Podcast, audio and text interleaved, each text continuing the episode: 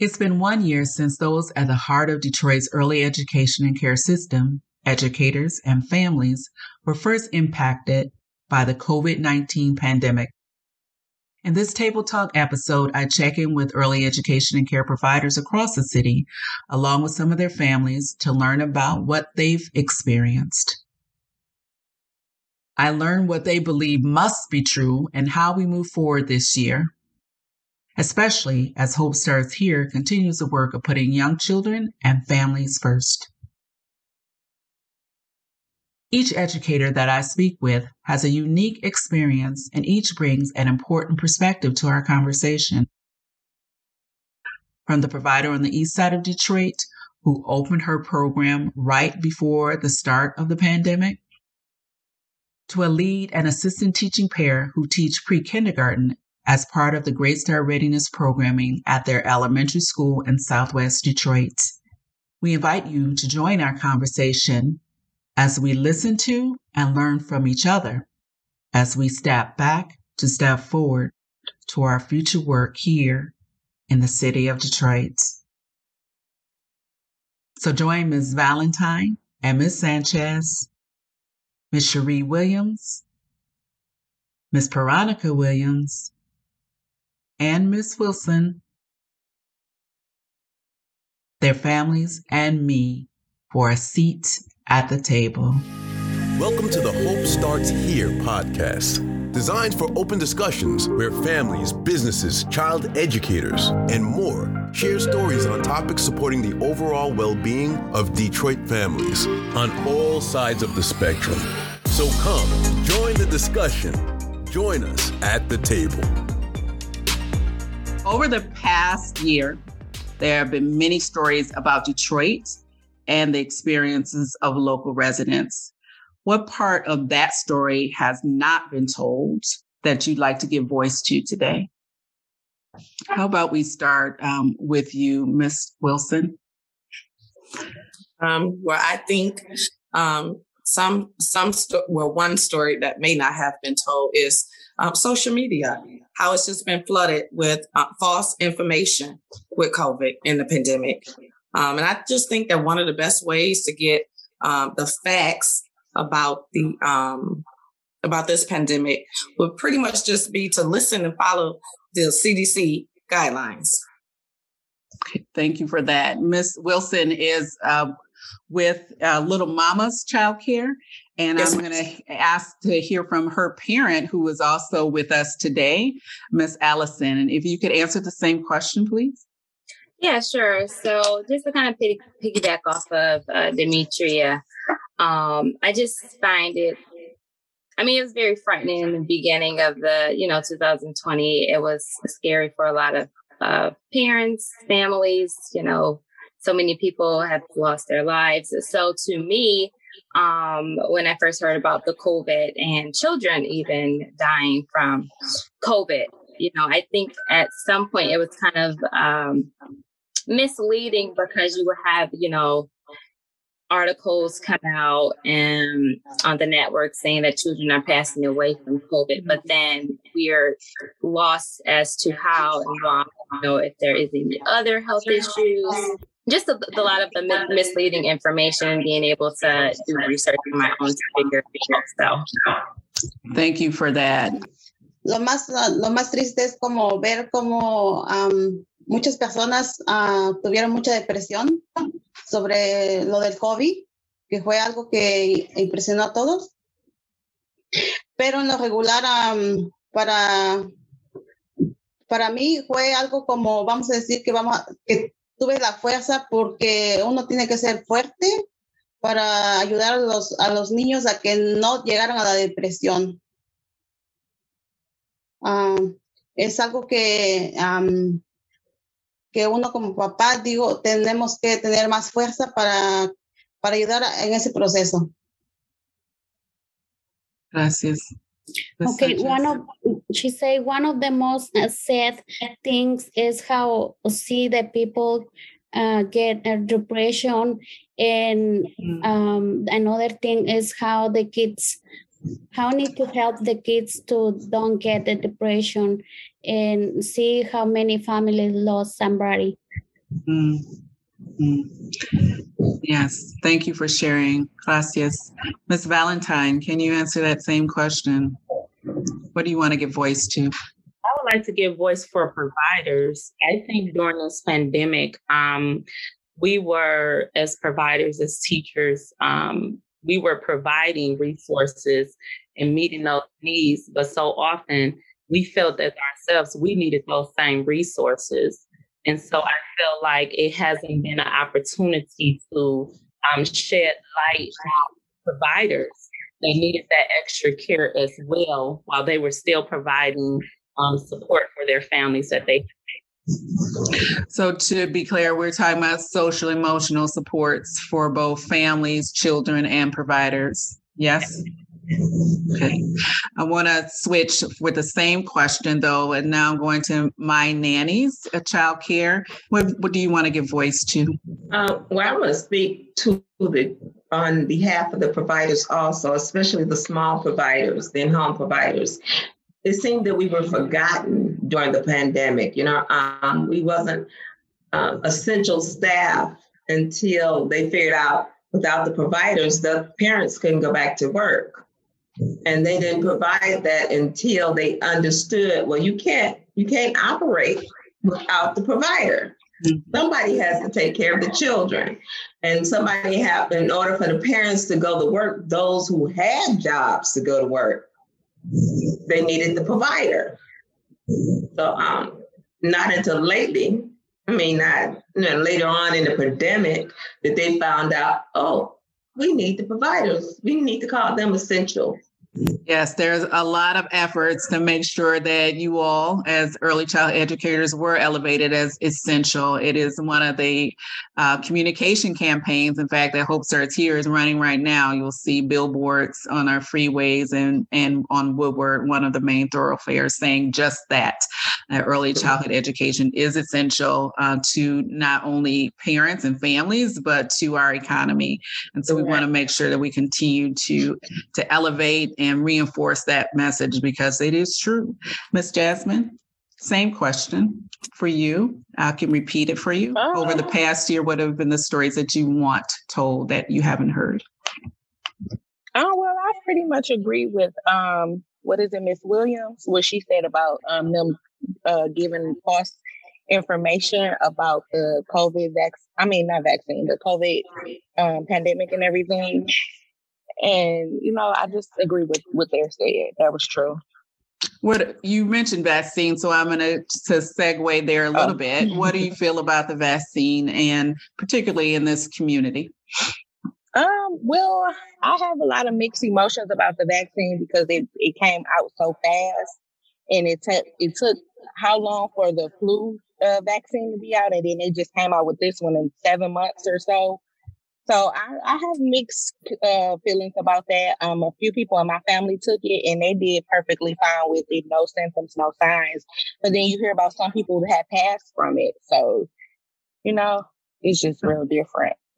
Yeah. So I'm asking this question because I know there is a lot of information, some of it valid and some of it not mm-hmm. um, that's floating in our community. And I do have the privilege of sitting on and working on as chair of Women's and Families Committee for Protect Michigan um, to ensure that there is information in our community about what's happening. So I, I appreciate your comment about how long it's been out there. The truth of the matter is that this vaccine that has a been out for many years. Um, this particular strain of COVID is mm-hmm. only landed in these past couple of years, but the trials for the actual virus itself and the strain of it has been in study and experimentation for many years before this particular strain of it hit.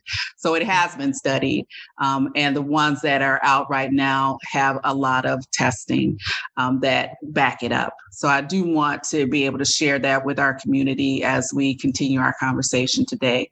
So let me uh, ask the same question, if you don't mind, to Ms. Cherie Williams, who is the director of Agape Love. Uh, can you tell us about your experiences? What haven't hasn't been told that you want heard?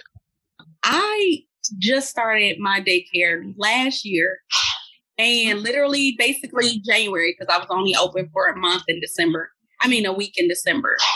And then COVID happened in March. So for me, it's the vulnerability of the new childcare businesses that have opened and already started behind trying to get up. And then with COVID, it's like even more of a struggle. And I feel like there needs to be more of a push for um, financial assistance mm-hmm. for those type of providers. Um, you know, even when I had to close, I was not able to get different grants because I was closed and didn't have a kid in attendance. But then I had kids that were home with their parents because, you know, the virus, everybody was scared and I can't force them to come. And then, um, you know, people still home, working from home, can't afford it. So you're stuck in this um, icky predicament, yet it's like who's working for that new business owner that already started behind and now I'm pushed even harder behind, but it's like you're fighting every day. And all I can do is look at the bright side and keep pushing. And thankfully, you know, that I have a husband that can support me, but everybody's not in that position. So I really think they really need to look at those um those new childcare businesses that have just opened or look a little bit deeper into the struggle of that provider. Thank you for sharing that. Um, and I'm wondering if you found any difference in the rounds of child care relief funds that came out? Did you find that the last rounds were more responsive to your particular position and situation or not? The last round I got zero. That that's that's what really hurt me because I didn't have any kids at the time. Even though you can be open, but if if I when I started the child care only had um I think four kids. And then when COVID happened, it was like, okay, everybody's home. Well, then you had one child that was here. Her parents are working from home, you know, and different situations. So nobody's here. And then I have my own child. Mm-hmm. So he can be the only one here, but yet he doesn't count. So I'm still considered okay, even though I'm saying, okay, I'm open, I just had my child, where you're considered not open. So I got zero for round six, which supported providers for um October, November, no, October, September, October, November. December, something like that. December, three yes. four months. Mm-hmm, mm-hmm. Correct. Mm-hmm. And so, and here it is March, and we're still pushing every day, but it is a struggle. And um, so I think that that's not told enough, you know. Thank you. Well, I know some of the governor's rec- uh, recommendations right now is to pay you all for enrollment versus attendance. Um, it is a temporary measure, though, so we need you to continue to elevate your voices to ensure that those kind of measures or contracts are in place to support you, uh, especially during this time.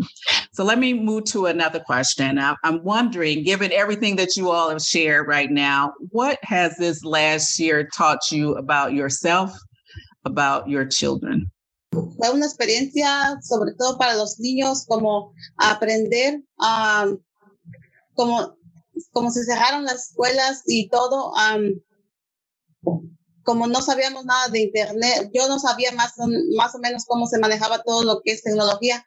Y me, dejó la enseñanza de que uno tiene que hacer el esfuerzo de, de hacer este, hasta lo imposible, a veces hasta te desesperas, lo que sea, pero de poner el empeño como de sacar adelante a tus niños. Y pues darles el apoyo darles el apoyo para que no, no se sienta como, como que no pueden. Sí nos costó, pero, pero uh, al último sí aprendimos a, a sobrellevar las clases.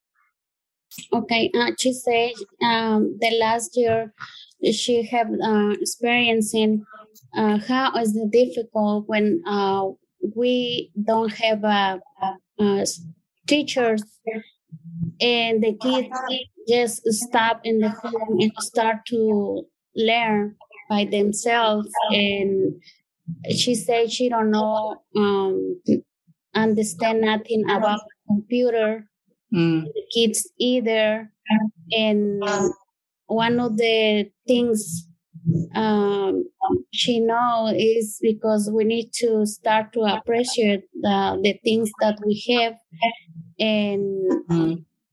And another thing is she say another thing is we need to take care um, themselves show the kids house everything I appreciate that very much. So we're talking about the technology divide and caring for the caregiver um, in that response. Appreciate that. Can you answer it for for me now, Ms. Sanchez? What have you learned about yourself, about the children in this past year? Um, I can talk like provider. Um, I just worked a couple uh, months um, before we uh, stop. Uh, it's very difficult for me to see uh, how the parents uh, have a lot of issues with uh, kids when they start. They don't know. They call um, us and ask a lot of questions. Either if they have uh, children in home, they call us.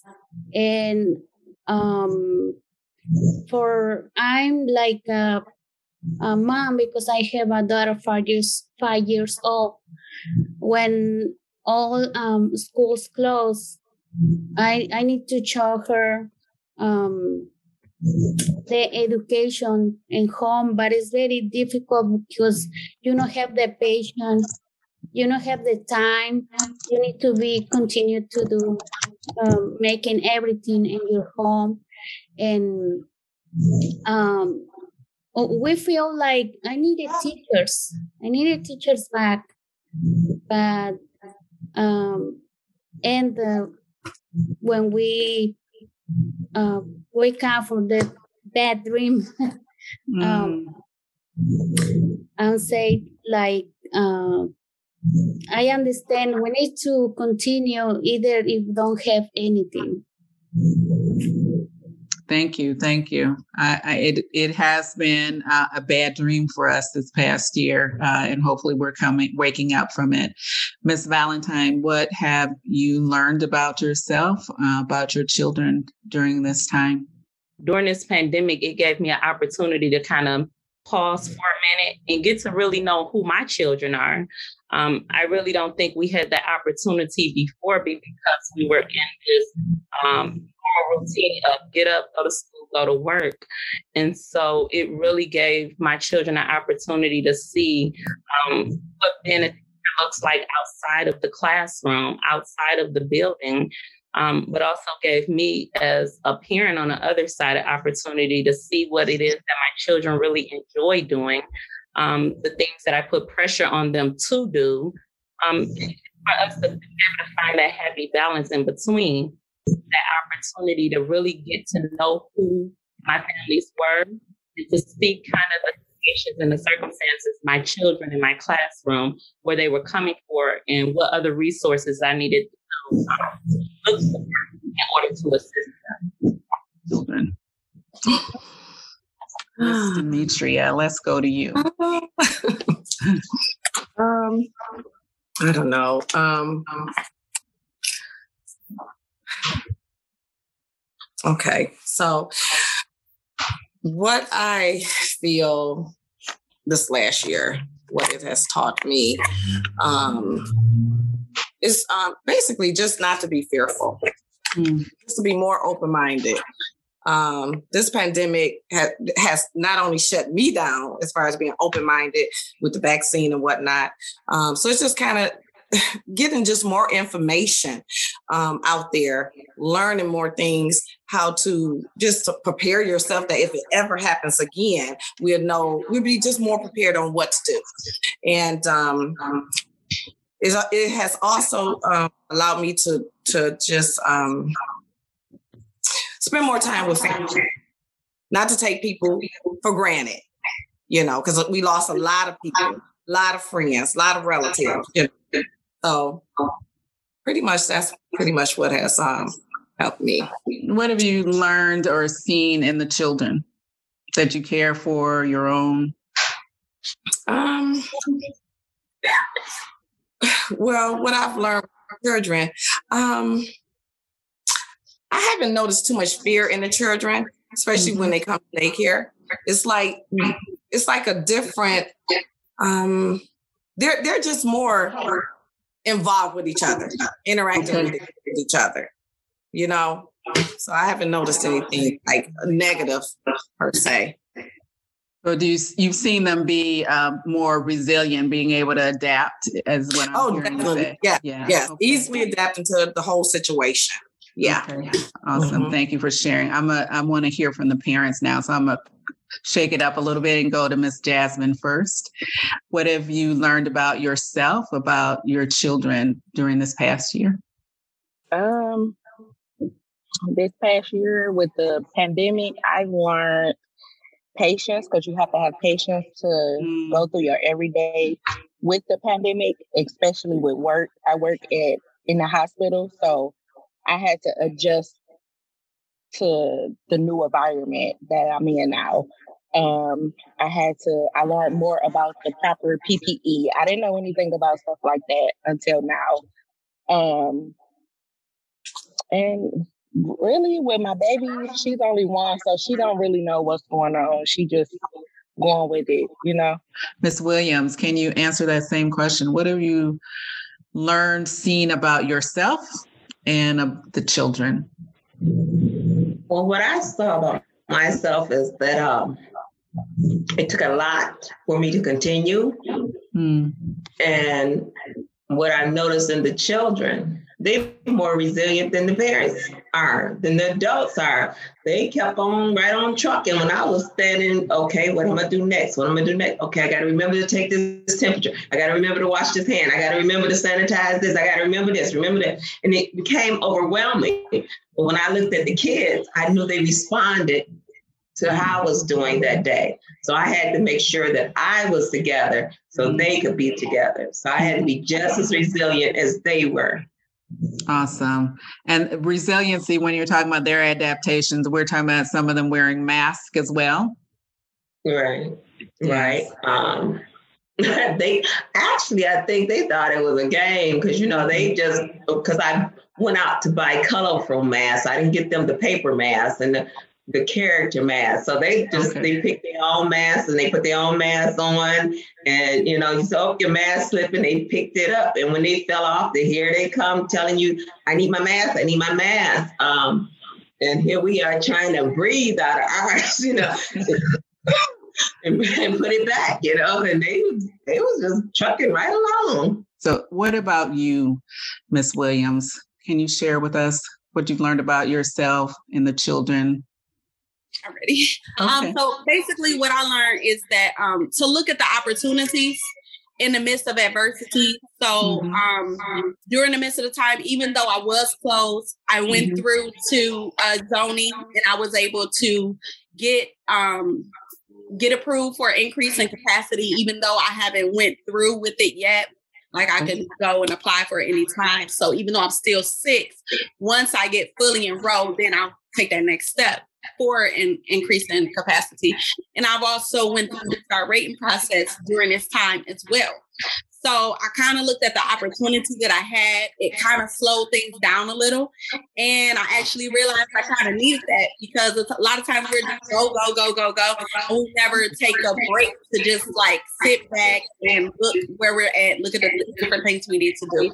So, um, yeah. No, I, I, appreciate you bringing that out. What some of the data that we are seeing is that more and more programs and educators actually took advantage of this opportunity to do just what you said, right? Mm-hmm. So we've mm-hmm. seen an uptick in providers who are participating in Great Start to Quality, Michigan's tier quality rating improvement system, and going back to school and getting additional credentials or degrees.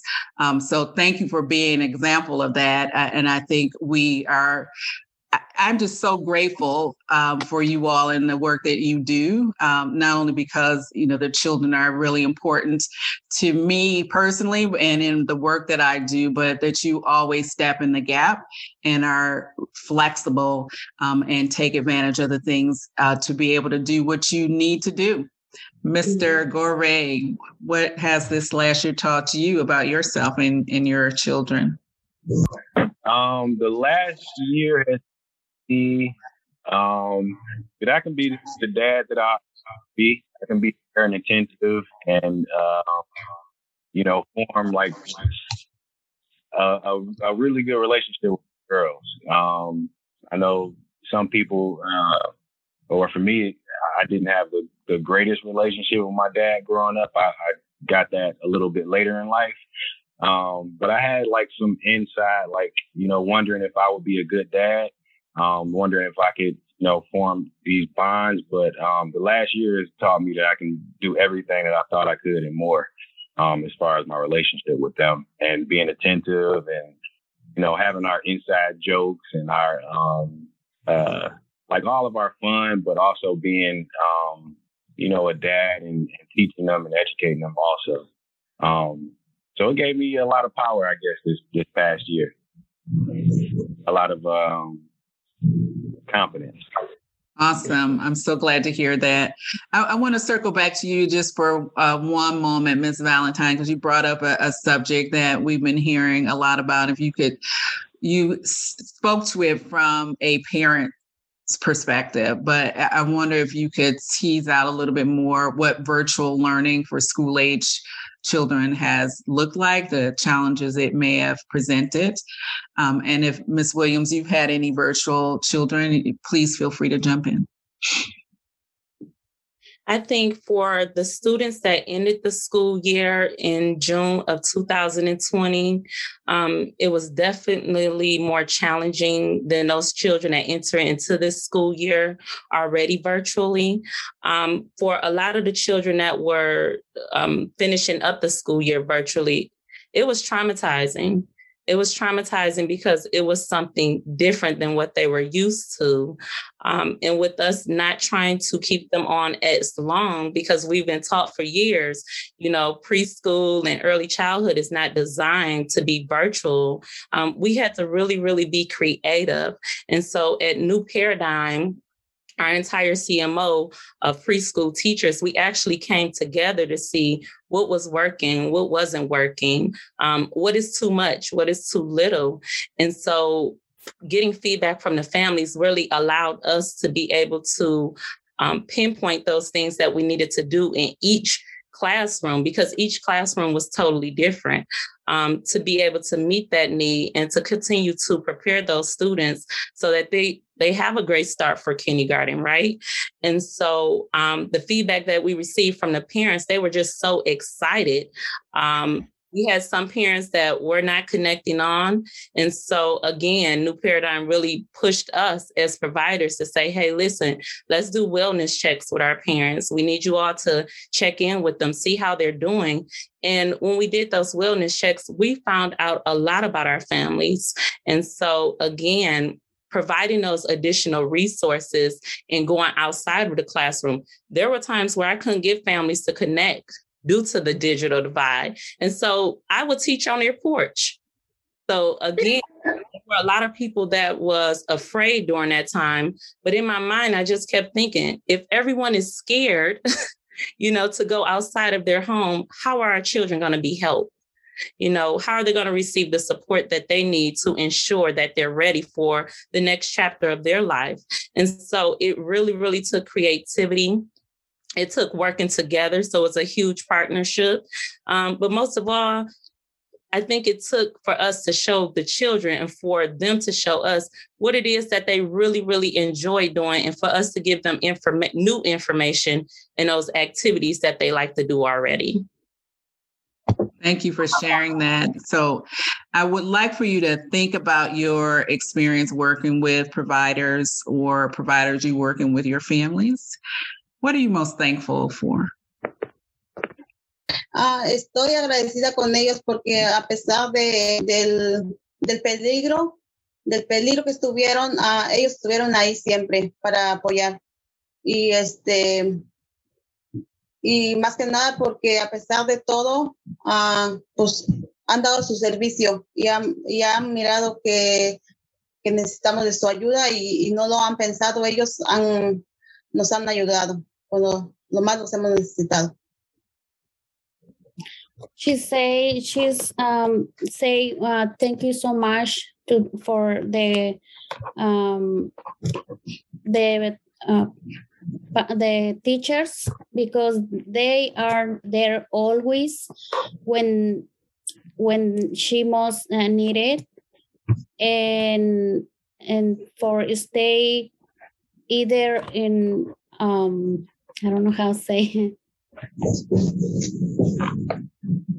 it will risk our lives and for the kids that's a beautiful thing to be thankful for. Um, I will say I am most thankful for uh, the quality of care that Demetria provides to her children. Um, my son is three years old and he's been attending her daycare since he was three months old.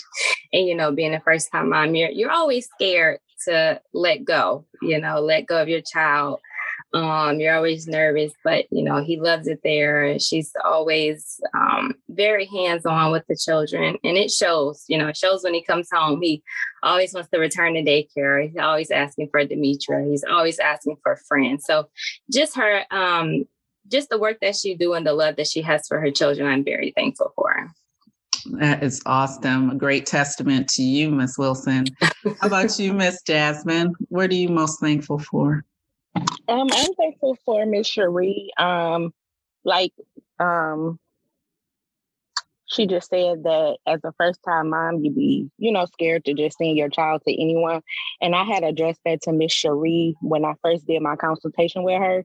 And she um, assured me that Miracle was in great hands. Like, you know, it was like family. It wasn't like I just met her. Like her spirit was beautiful. Mm-hmm. Um, she's very patient with my daughter. Um, well, at home she's a different kid, but at school she's an angel. but um, like it, she just gave my trust. Like, and I'm so thankful for her. Like, I don't. When COVID hit, like I was like, oh my God, what I'm gonna do about child, you know, babysitters. Like I don't have all of that. And um, she was only like two, I think she was five months when it hit. So she been going to her since she was two months I want to say. And when she went back just then, um, it was like she had already knew her, like, you know, and it just made me feel good. And I'm very appreciative for Agape Love, Miss Cherie, like it's their family awesome. Another beautiful testament, and one that I really appreciate in showing that early childhood educators are not just babysitters, that we're they're doing really, really important work and setting foundations for our children and their learning. And so let's let's go to you, Miss Cherie, and and this lovely one who's now joined our our video call. Sorry, most thankful. Yeah.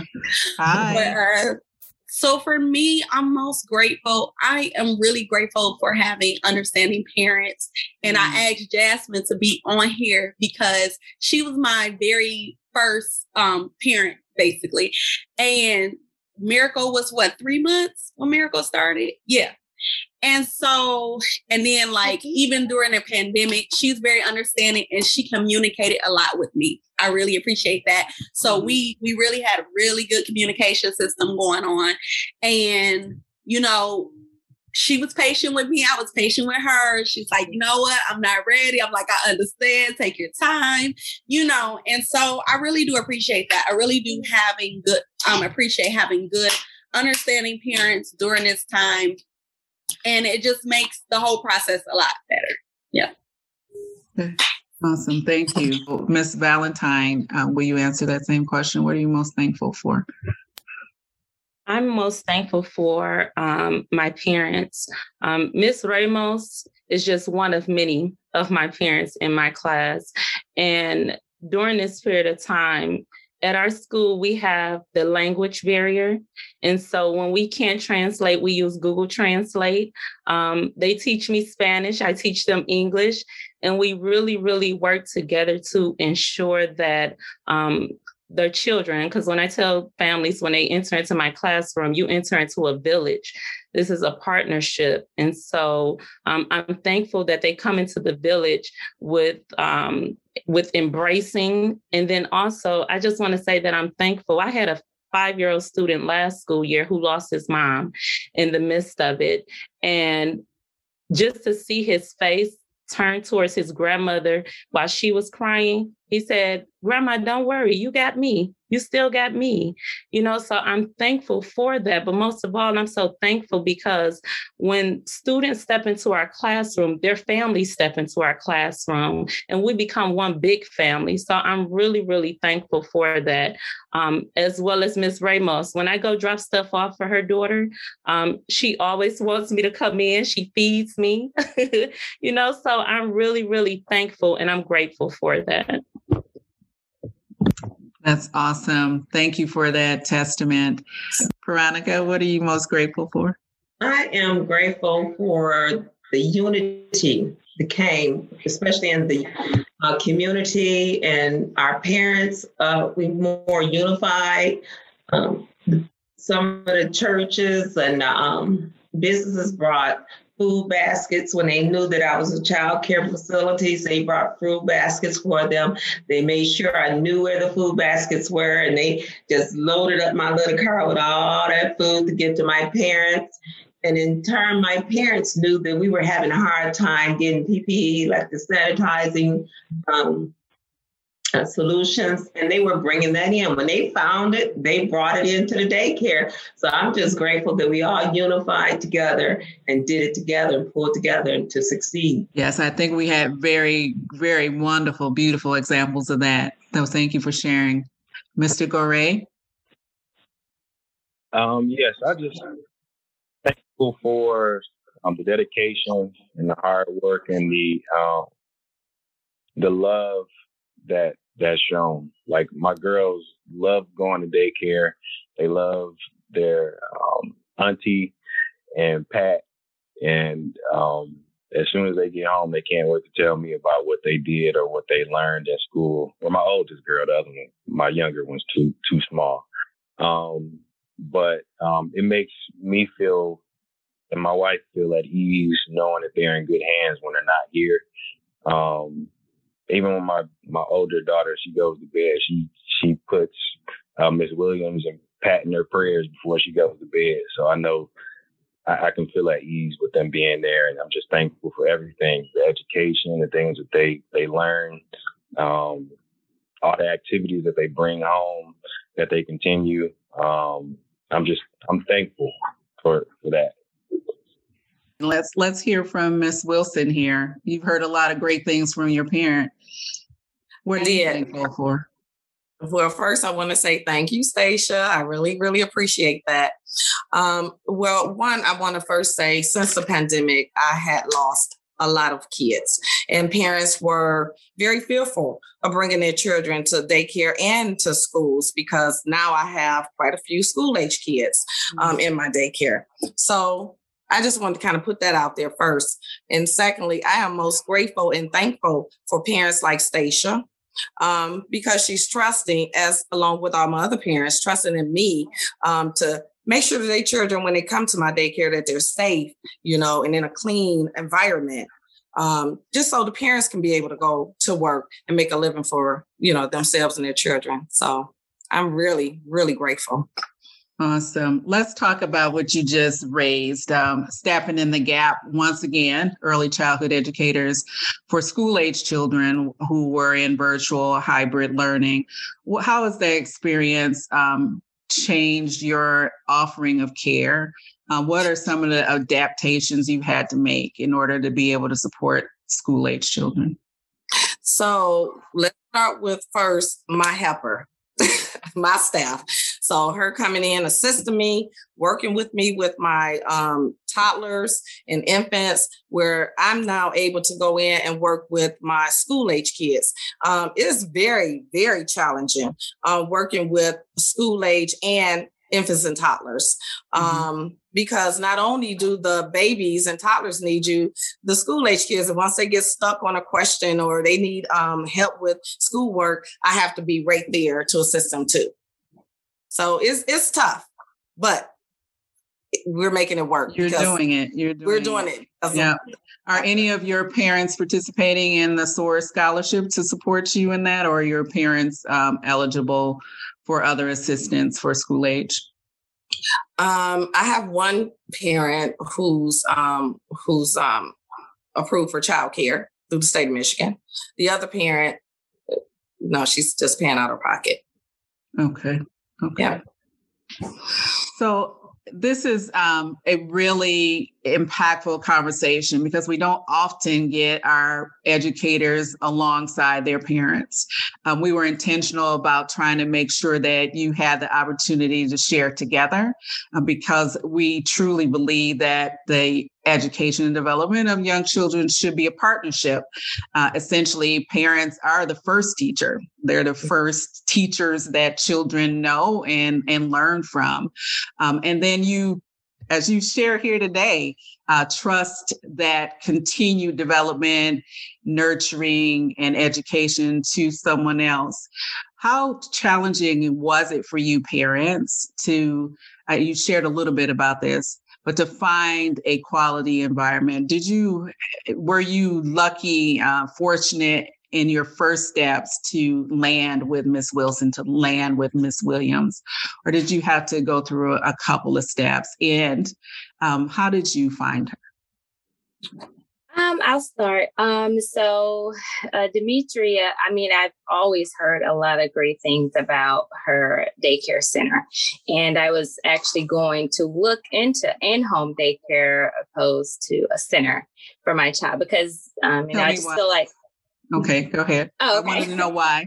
Yeah. I mean, I just feel like it's more. Um, my child still feels at home. You know, he can have that that feeling of comfortability. I know, you know, a younger child going to a center, and I mean, it, it could have been a lot for him, but just to have that home feeling um, and being able to closely work with i know a lot of the centers you have a variety of children you know, just being able to work with the provider one on one and get that attention that he needs is what I was looking for. So I was able to find her just through through hearing great things about her in-home daycare. And um, you know she's all over the internet and i just see a mm-hmm. lot of great feedbacks a lot of pictures and you know that just um, made me open to try her out. And he loves it. You know he's three and he will be there. He's not going anywhere else so one other question along that line I'm, I'm, happy to hear that you two came together. Um, is is miss wilson's program near your home or work? And what how important were those two things to your choice? Oh very important. So yes she's very close. Um actually she's about 10 minutes away from me. And okay. that was actually you know to kind of stick with my route to not to put pressure on myself and make it harder, but you know, I drop him off and I go straight to work. So it's a straight shot. So that was actually a big um, part of uh, another reason why I chose to go to her because you know she's in the area. She's not nowhere far, and um, yeah. Thank you. Mm-hmm want to just ask the same question to you, Miss Jasmine. And so, how did you make the choice of, of ending up at Agape Love? Um, Miss uh, Williams, she know my cousin, okay. and I was just uh on Facebook one day, and I was like, I want to find a perfect place for my daughter to go. I'm a first time mom. Like you hear so much about kids getting hurt at daycare, kids dying, all type of stuff like that in care of other people. And my cousin had um inboxed me about Miss Cherie and she had said that she was, you know, new to the field and everything. And uh, she's a great person. She, you know, just told me a little bit about her.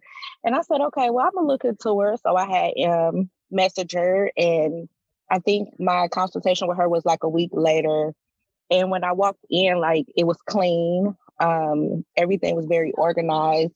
Her spirit was just beautiful. So I decided to go with her. I said, Oh, this it. And miracle lover. And like she said, we stuck. We not going nowhere. I love it. awesome, awesome. Miss mm-hmm. Cherie and Miss Demetria, what made you choose to and stay in even all the things you've shared before, um, early childhood education and care? Why are you in this field, in this work? Well, I go first. Uh, I love it. I mm-hmm. love being a caregiver. Before childcare, I used to work in group homes, uh, mentally disabled, challenged people. And in mm-hmm. order to do that, you have to have total patience. Uh, you got to have a big heart. Um, you gotta want to do it, you know, and that's where I am with childcare. So after that, I stepped into childcare, been doing it for 23 years. Um, I mm-hmm. love caring for the children. I love teaching the children. Um, I love just learning more stuff to educate myself. Um, as like with um, let me see, um, Great Start to Quality, the stars. So went from a three star, now I'm a four star, working on a five star. Um, went mm-hmm. from you know, family child care provider. Now I'm a group child care provider. All of this was during the COVID last year and just now completed my CDA. So, you know, I just love what I do. I love engaging with the children. I can hear your passion. Yeah. Congratulations for all those achievements too. Thank you. Miss Cherie, can you answer that question? Why are you doing this? Um, I love you, always have loved you, and that's just my passion. I just have a passion for them. Mm. Um, I've been volunteering, believe it or not, and I used to volunteer at Head Start when I was 14 years old. Wow. So um I have been in the capacity of being in a working in a daycare, working with Head Start, and even out of the classroom. But um, what drove me to start my home is my son. So mm. I was like, you know, I want to be there with him during those times. I've been doing this for so long. So, you know, um, so that kind of stirred me in this season to open up my own. I've always had um, I've always known I was going to do it, but I always knew that it would be when I have children of my own. So, um, so yeah, but um, but I love working with youth, and I feel like they deserve to have quality care. I feel like they deserve to be in a nurturing, loving environment. Um, mm-hmm. You do see a lot, you know, and you can't really change other places, but you can do the best in your own facility, and um, and so that's kind of like what drove me to Love it. Love it. You two are speaking to my soul. I appreciate you so much. I'm going to move us to our, our last question, I think, for today. Um, one of the end goals uh, for Hope Starts Here, which is this community wide uh, movement to ensure that there is a system that's coordinated and responsive to the needs of children, families, and their caregivers, uh, educators is that by 2027, Detroit is in fact a city that puts young children and families first. We have a framework to guide that work. We have community-based organizations working for toward to move forward each imperative, and folks like you all, parents, providers who are also informing what we do. So that 2027 we do in fact reach that goal uh, are very close to it so here we are in 2021. What is one thing that you believe we must do in order to achieve that goal by 2027? Yeah. Yo pienso que ahorita con este año que pasamos no hubo mucha relación entre maestro y, y papás, pero esperamos que para los años próximos um, yo pienso como que los maestros deben involucrar un poquito más a los papás para tener una buena relación. Y este, por ejemplo, como, como si se pudiera acomodar como una clase entre semana para que nos enseñen como a papás a, cómo trabajar con niños, porque a veces no tenemos ideas cómo puedes trabajar con tu niño, pero si el maestro ah, te da ideas, tú puedes trabajar más con tu hijo y, y así miramos como que el maestro se interesa en ti y, y a uno le da más confianza de, de estar como involucrados en la escuela y así podemos trabajar juntos. Okay, uh, she said the last year we don't uh, have the opportunity to meet uh, each other, uh, teachers and parents, but uh, she hope this year um, we had more interaction with the parents and she want to request us uh, opportunity to go to the classroom and let them opportunity to to show them how they care um, how they care their kids and how um, make them uh, to learn uh, in home and um, she gonna appreciate if if we make something like that. Thank you for sharing, uh, Ms. Ramos, and for translating, Ms. Sanchez. Uh, what I'm hearing is more parent engagement, authentic engagement in classrooms so that they're learning uh, as alongside their children and supporting the education and development of their children. So thank you for that. What is the one thing we must get right? I'm going to start with you this time, miss Veronica. We're in 2021. By 2027, is our goal. What must we get right? I think that um, government needs to take child care seriously and they need to raise the budget and put more money into child care um, so that we can have the education that the teachers need um, and we can do more uh, and the parents need to be able to get more assistance without breaking their budget um, because children are important. Children, as they always say, is our future. And if you don't put time and money into your future, your future is nothing. So I think we need to raise the budget for child care, be able to um, put more into the children, build a stronger foundation. And if we can do that, um, then bring unity to all parts, like the, the young lady said where the parents can be engaged and the parents don't have to uh, work two jobs, a job and a half to pay child care, but it can be financed some other kind of way. I don't know what other kind of way we can do, but if our budget can be raised to do that and put more importance on the child and child care and the family, we'll make it. Thank you for sharing that. Right now, we one of Hope Starts Here policy priorities is to ensure that we're tie barring increases for families and for providers. So we know in the governor's recommendations, there is this increase in terms of eligibility around subsidy for our parents so that we get up to 200% of federal poverty level, allowing for more opportunities for more families to take advantage of that support um, for childcare. Uh, we've only seen on the other side of that, though, a 10% increase for providers. And so we believe, like you, that it's important to tie bar those two increases so that you make sure that the supply and the demand are increasing at the same levels. What must we get right, Ms. Valentine? So often, organizations are competing for the same dollars.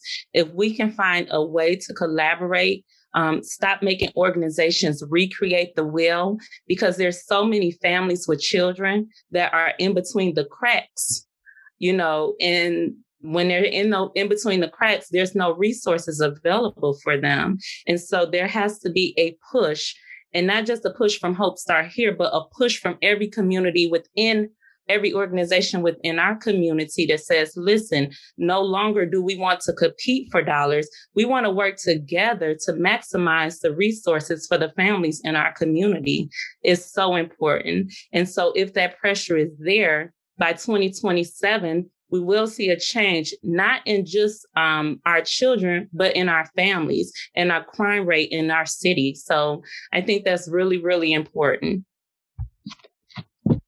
Awesome. And the beauty of Hope Starts here is that it is a collective effort. It is a cooperative effort. From its very beginning, we had 18,000 Detroit residents inform that framework. And we continue to uh, work to engage community and partners in the conversations that create these contributions, these very intentional contributions to the system to better coordinate it. So we're looking at how health is interfacing with early childhood education. You all made pure and perfect examples of, of those intersections today. Um, but we know that all the things in the child's early development are important. Um, and we want to make sure that those organizations, parents, and community members are a part of the decisions that we make. So, Mr. Gore, what must we get right to reach our 2027 goal? Um, I was just to second everything that Ms. Williams and uh, Ms. Valentine said said about uh, just getting more resources and putting as much the um, the early development of and help for families. Um, you know, every, every there's no excuse should have it that they need as far as resources, education, development. So I, I can't really say any better than uh, uh, those ladies uh, said it. Um, um, I would say to educate the community about pandemics such as this one, COVID, so that children and families can be more aware and to continue practicing just different ways to stay safe. Thank you. Anyone who wants to go next? Yeah. Oh, I, I would go. Um, I would say togetherness. I mean, it does take a village. Um, just getting out there in the community and educating people on how to support one another. Um, I do see that it is has always been a challenge because people don't know and specifically the the poor communities don't know how to get out and utilize their resources because they don't have them or they don't know how so just like uh, Miss Wilson said, it's just getting out to educate the community on, you know, having the awareness on what's going on or what resources are out there for them to utilize and, you know, being able to come together and support one another. So I do think that um, Hope Starts Here could get to that point when when people are more educated and um, just coming together to to build that. Thank you. That foundation. Thank you. Thank you. Miss Jasmine, what do we need to get right? Um, we need to get right. Um, I really don't know what to say. Um, maybe um a little more security, I'm gonna say. I don't know. Uh, like Miss Cherie said, like some financial stability type thing for if we do hit another rut and things do have to shut back down. It should be something for the daycare providers where they don't have to be like in a struggling situation to keep their business up during that time. Um, and that's pretty much it, I guess. That's perfect. Thank you. Miss Cherie? I'm I'm kind of along the same line as Jasmine Clemens because I really feel like in order for us to be first and specifically even looking at Detroit, um, you have a, a, a urban environment. You have an environment where your most vulnerable children are and families, um, and there needs to be more finances pushed in that area not only for not only how can I say it? Okay, some of you may be familiar with programs such as um, early Head Start programs, uh, partnerships, childcare partnerships. Yes. More things like that, where they come alongside that provider. They provide the training for the staff. You mm-hmm. you go from one staff to two staff. You have the finances to pay that extra staff that you need to provide that quality care you have assistance for the families, for the children. Everybody's winning. The community's winning. You know, so more opportunities like that. Right now, it is something that I tried to link up with. However, there were no openings in my area. You know, you have openings on the west side. Um, so just just more things like that that will really really boost the um, the city, not just for the provider, not just for the parents, but the whole community. So. Awesome. So early Head Start childcare partnerships do provide an opportunity to layer funding. Um, you are supported by those early Head Start programs, Head Start programs uh, in professional development. And the layering comes in from the contracts that those grantees give to community-based organizations like yours. Um, so that you could, if you're receiving subsidy for example, you can also receive subsidy and get that contract. So that's where the layering comes in. I do think it's a model that we can replicate in other forms in order to be able to expand on. So even if you didn't have the opportunity under that current offering, I do think there are, are versions of it that we can definitely take advantage of. So what I'm hearing from you all, just to, to summarize what I hear you want to make sure that we're uh, intentional about and, and very attentive attentive to is making sure that there is access. We increase access for families. We're providing the kind of information um, that equips you to make informed decisions about where you're putting your children, um, what other basic needs or wraparound supports are available to you and, and your family, um, and that we stabilize early childhood programs because they're essential and they're needed for you all to work and go to school and for you as programs to be able to continue doing the great work that you do. Know that these things are all on our agenda uh, for Hope Starts Here, some of the policy work that we do, some of the work we are doing with our imperative leads for the six imperatives and 15 strategies that make up the Hope Starts Here framework. I really thank you for your time today. Uh, we've learned a lot. I think we've shared a lot that others can relate to. Your voice is critically important. I'm so grateful that that you came to have a seat at this virtual table, uh, and I look forward to learning more about your successes um, and hopefully being able to see your little ones grow and be a testament in person to the wonderful foundation that you've given them. So thank you for being with us today.